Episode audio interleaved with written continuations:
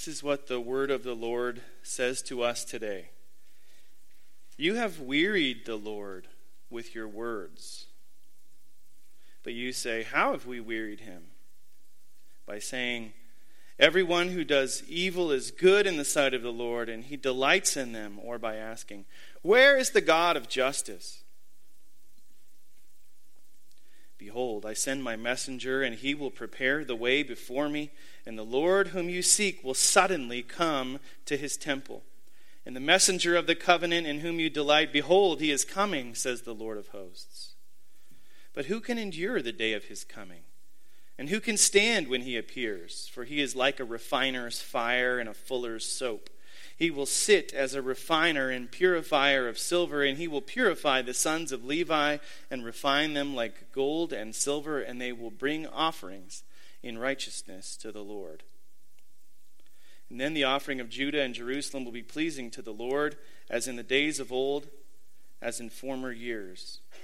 Then I will draw near to you for judgment and I will be a swift witness against the sorcerers, against the adulterers, against those who swear falsely, against those who oppress the hired worker and his wages, the widow and the fatherless, against those who thrust aside the sojourner and do not fear me, says the Lord of hosts.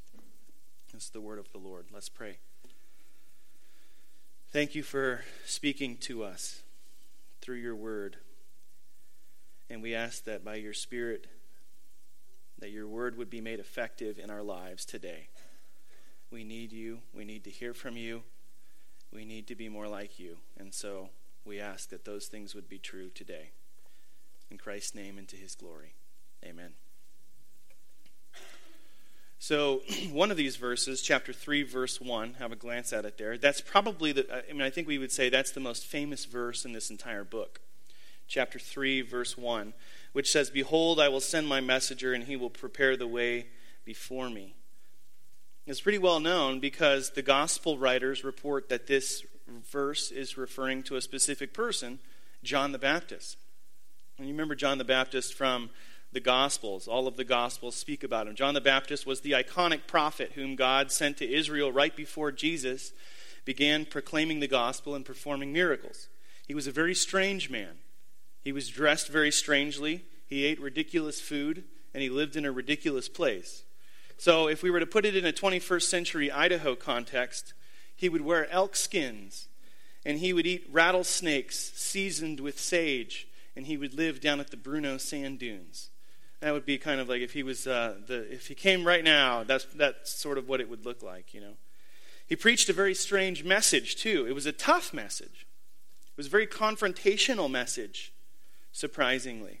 Repent, for the kingdom of heaven is coming right now. That was the gospel proclamation of John the Baptist. Not, you know, he was not an encouraging kind of pastor, you know. He was, uh, repent, for the kingdom of heaven is coming right now. And yet people came to him from all around. Hundreds of people poured out into the wilderness to hear this strange prophet. Which leads us kind of to the question why would they do that? I mean, would you walk, walk, they didn't have cars, you know? Would you walk to Bruneau Dunes to hear some guy tell you to repent? I mean, what was the big attraction? Why would so many people come out and hear this? Well, it wasn't because they were some kind of primitive people without entertainment, you know, who, had, who didn't have enough books, they didn't own an Xbox. Um, it wasn't because of that, because there was plenty to do in first century Palestine. They had plenty of entertainment, believe me.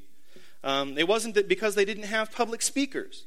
They had tons of them. We know that they had tons of public speakers. Practically any day of the week, you could go out and hear some guy speaking on the street. You didn't even have to walk out all the way to Bruneau Dunes to do it. There were even people who claimed to be prophets speaking from God, and sometimes they were just about as weird as John was. So his appeal wasn't about some kind of like freak show entertainment value sort of thing. So, why would so many people be interested in hearing what John the Baptist had to say? To understand that, we have to sort of under, we have to sort of recognize the special relationship between John the Baptist and the, the prophet who wrote these verses, the prophet Malachi. There's a relationship between the two. So, Malachi is always the last book in the Old Testament, and it's because Malachi was the last prophet of the Old Testament era. When Malachi wrote this book, God went silent. His people didn't hear from him for 400 years. And as we look back, we can see how God was active at that time, preserving his people, preparing the world for the coming of his son. But in the moment, it would have been hard for them to see those things because God was saying nothing, not a single word, for 400 years. Well, I mean, truthfully, maybe Israel didn't mind that God was silent. And the, I mean, because at this point, they really weren't paying a lot of attention to him anyway. But I would guess that for some people, for the ones who really wanted to hear from God, it was awfully unsettling. You know, is the, the silence must have been deafening. But then, 400 years after Malachi, certainly long enough to make you wonder if you would ever hear from God again. For the first time, God finally speaks again. And his first messenger, he chooses this particular weirdo, John the Baptist, you see. That's the, the special relationship. So, why are people going to hear uh, John? Why are they willing to hike out to Bruneau Dunes to hear somebody say, Repent? Because it was something for some people they'd been waiting centuries to hear from God again. And this, that's why in the, to the gospel writers, this, this verse, chapter 3, verse 1 in Malachi, is like a flashing neon sign pointing to John. God said he was going to send someone, and sure enough, that's what he did. So some people have pointed out that John the Baptist, in the sort of in the person of John the Baptist, the two eras converge. Right? He marks the beginning of the new era of Jesus, and yet in a way he's the last of the pre-Christ prophets, preparing the way for the Messiah himself. So that's the special relationship between John the Baptist and Malachi. It's fitting then given John's unique status as the new voice of God, the first one since Malachi to speak again uh, for God, it's fitting then that John the Baptist preached the first sermon in the New Testament. Did you know that? It wasn't Jesus who preached the first sermon recorded, it wasn't any of the apostles. It was John the Baptist who preaches the first sermon recorded in the New Testament.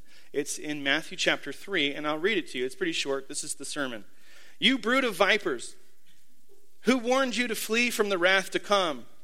Bear fruit in keeping with repentance, and do not presume to say to yourselves, Well, we have Abraham as our father. For I tell you, God is able to raise up from these stones sons of Abraham. Even now the axe is laid at the root of the trees. Every tree, therefore, that does not produce good fruit is cut down and thrown into the fire.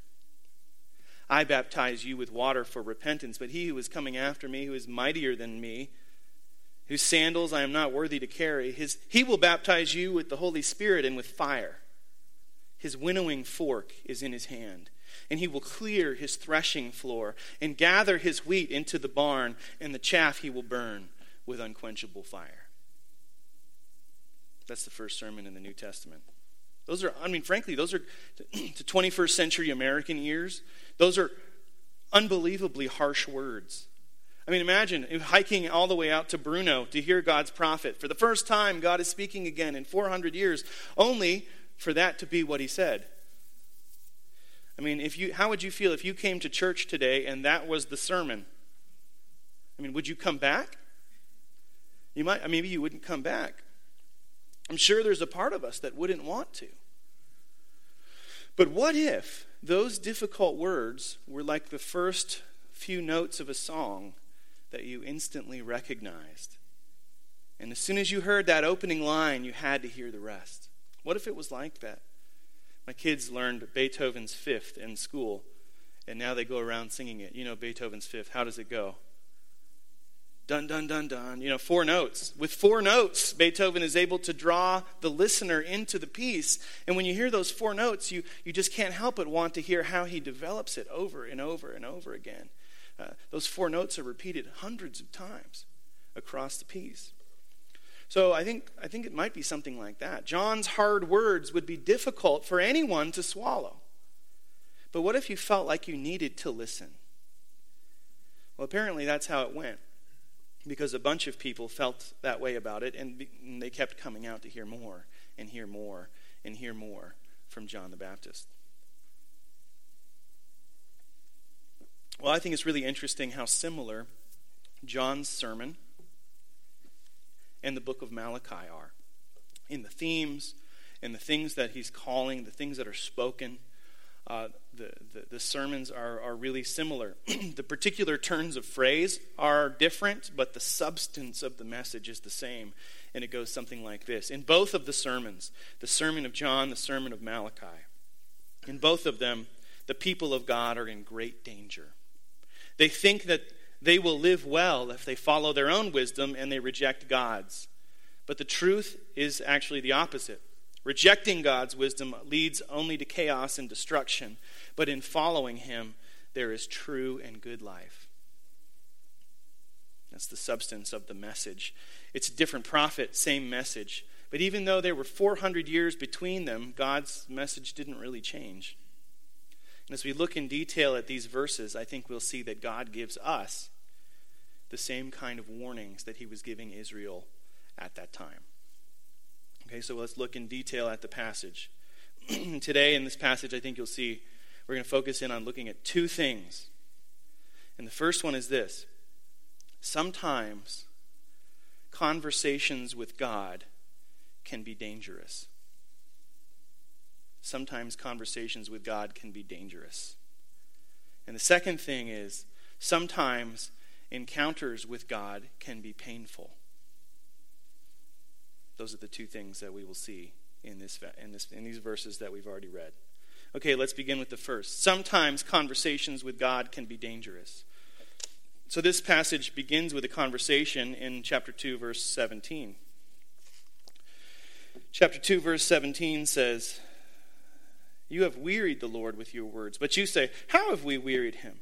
by saying, Everyone who does evil is good in the sight of the Lord, and he delights in them, or by asking, Where is the God of justice?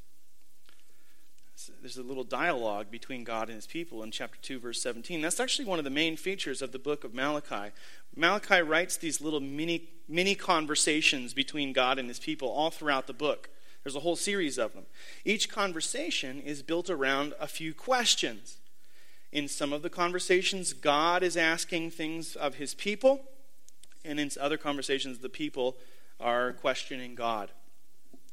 The questions in all of these conversations have a very consistent tone.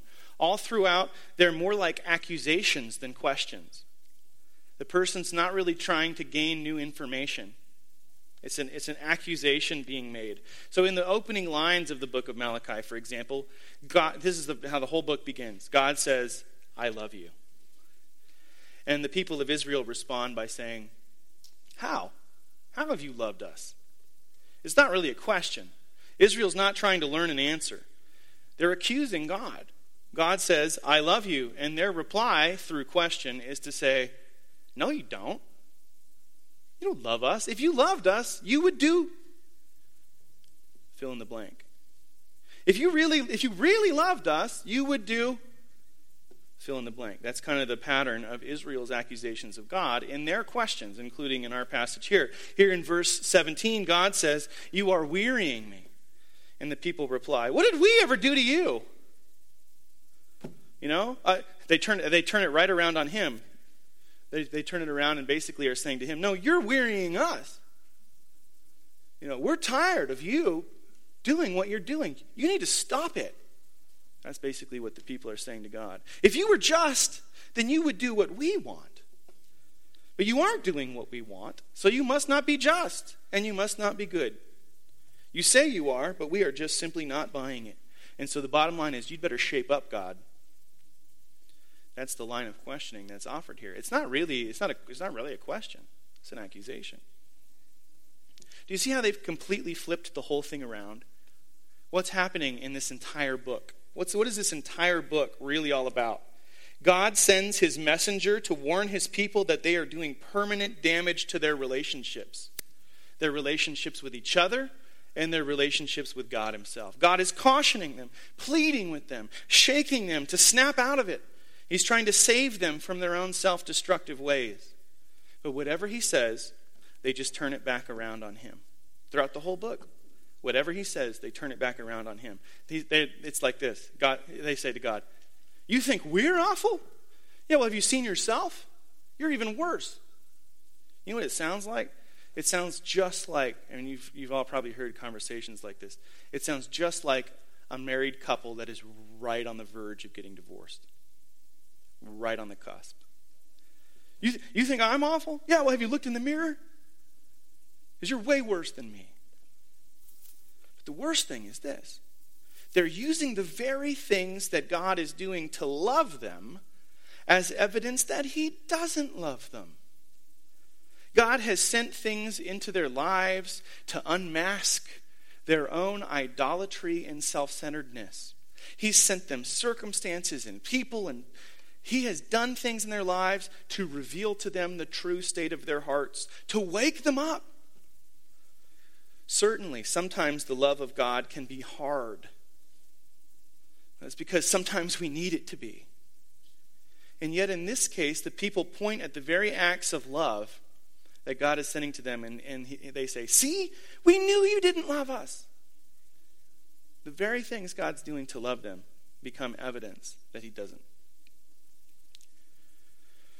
Well, I mean, the truth is, with these accusations, the people are playing with fire.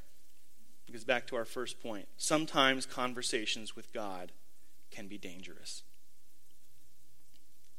Years ago, a friend told me uh, about taking the swim test to enlist in the Navy. The only catch was he didn't know how to swim.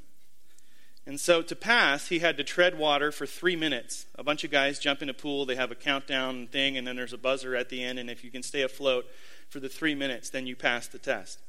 And so, he, even though he had no idea what he was doing, he was determined to pass the test. And so, he, with everybody else, he leapt into the pool and he began wildly swinging his limbs all around. As he made it to the, about, the, about the first minute, he thought, wow, I'm doing it. I'm going to pass the test. Only at that time, he felt something whack him in the back of the head.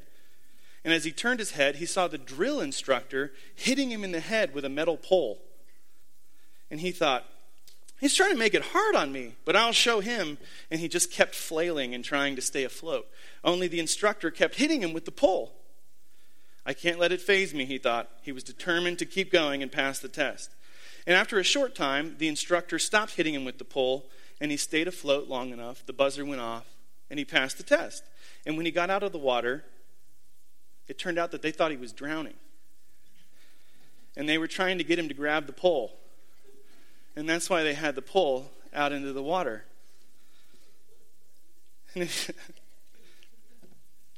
well, even though that story is humorous, it really reminds me of what both the but of what the people that both Malachi and John the Baptist uh, was speaking to, what, what all of those people did. It really reminds me of them. They were drowning, and they had no idea. They had no idea how death's hands were wrapped around their throat and slowly squeezing. And very soon they would not be able to breathe. And God was reaching out to them with a pole and saying, Grab the pole. And they wouldn't take the pole. And so, to try to get him to take the pole, he started hitting them with it. And they're like, Why are you hitting me with the pole? God was doing it to save their lives. And over and over again, he hit them with the pole and they refused to grab it. No, no, we won't. I got to do this on my own. Well, what eventually happens if you don't grab the pole? Well, I mean, if you're really drowning, if you if you really if you're really drowning, whether you know whether you think you are or not, if you're really drowning, pretty soon you black out, and then it's all over. And that's what these conversations with God are like in the book of Malachi. God keeps reaching out to them. He keeps saying, I love you. Come back. Let me show you how we can fix this. Sometimes his words are gentle. They really are. He starts the book off by saying, I love you. It's the first thing God says in the book. Other times, God's words are rough, but they're rough because they have to be. The gentle words haven't worked. And he, but the thing is, he loves too much to give up. He's going to keep hitting them with the pole. But what makes these conversations with God dangerous is that you can't keep throwing it back up in his face. The people of God can't keep throwing it back up in his face and saying, No, it's your fault. You're the problem. And the problem is the, the more we say that, the more we say it's your fault, you're the problem, the more we say that, the more we believe it. And the more we believe it, the closer to death we move. And I think I should be clear about something here. Sometimes conversations with God can be dangerous, but they don't have to be. Even the hard conversations don't have to be dangerous. I mean, the Bible shows us that there are times to ask God, to tell God, to even yell and scream and cry at God. We see all those things in the Bible, especially in the Psalms. And so sometimes life in this fallen world is downright awful, and the, and the reality that we see in the Bible is that God can totally handle our emotions. You know, that's all fine. Is that, but there's a huge difference between wrestling with God and rejecting Him. There's a huge difference between wrestling with God and rejecting Him. It's one thing to ask with pain in our hearts and tears in our eyes, Why? It's one thing to do that. It's another thing to accuse God by saying, You're the problem here. You pretend to be good, but I know the truth, and it's that you're evil. There's a huge gap between those two things. I mean, it, apart from God, we, we wouldn't even know what good and evil are. We wouldn't even know what, we wouldn't even have categories for good and evil. And the one thing that I know is this God has only been patient and faithful and kind to me.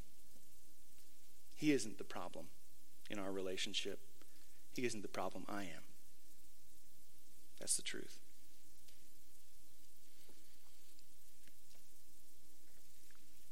All that leads us to the second part of the passage, uh, chapter 3, verses 1 through 5.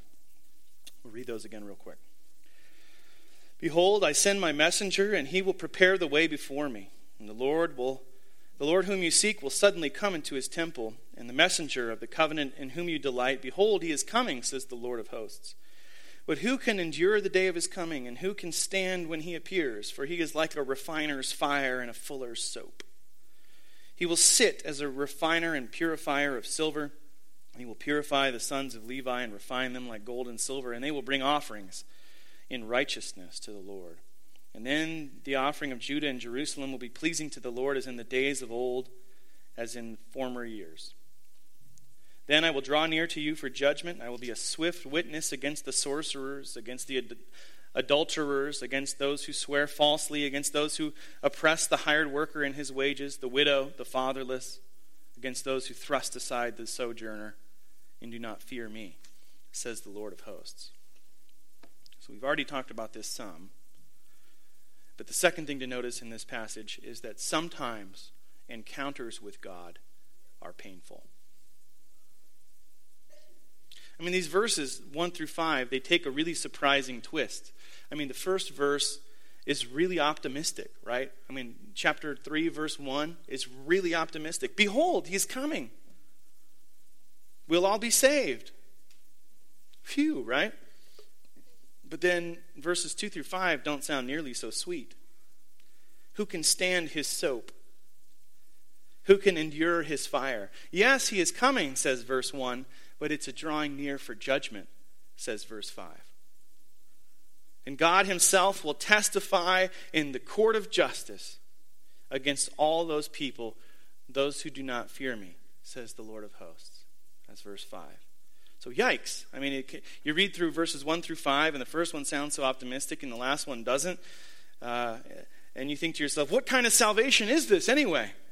I mean, if you saw this advertisement on a billboard as you're driving along the highway Behold, he is coming, and everyone will be purified. Would you rush out to the store and buy that? You know? I mean, the truth is, you should. Because all of us need it. All of us need it. We all need Him to come near to us. Yes, even to come near to us for judgment. We all need that. Don't miss what is going on in these verses just because we have a predisposition as 21st century Americans against this kind of thing. Don't miss what's going on here. All of the soap, all of the fire, it's not there to destroy us. God is coming to make us not to break us, to remake us into what we are supposed to be and to what we've always wanted to be. So, number two was sometimes encounters with God are painful, But that's because we need it. Sometimes we need it. Here's an example. Do you ever use hand sanitizer? We don't think of it, usually think of it this way, but when we cut or scrape ourselves, we come to something of a fork in the road. You get to choose one of the two paths. Do you want the sharp pain now or the deep pain later? A couple drops of hanitizer, as my kids call it, uh, a couple drops of that will likely feel downright awful for a few seconds. But I'd rather have that pain than an infection. That's an awful lot what, what God is doing with the people in Malachi here. And it's an awful lot like what he's doing with us.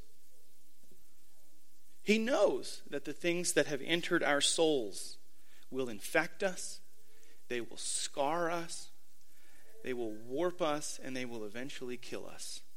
He knows that what has entered our souls will eventually kill us.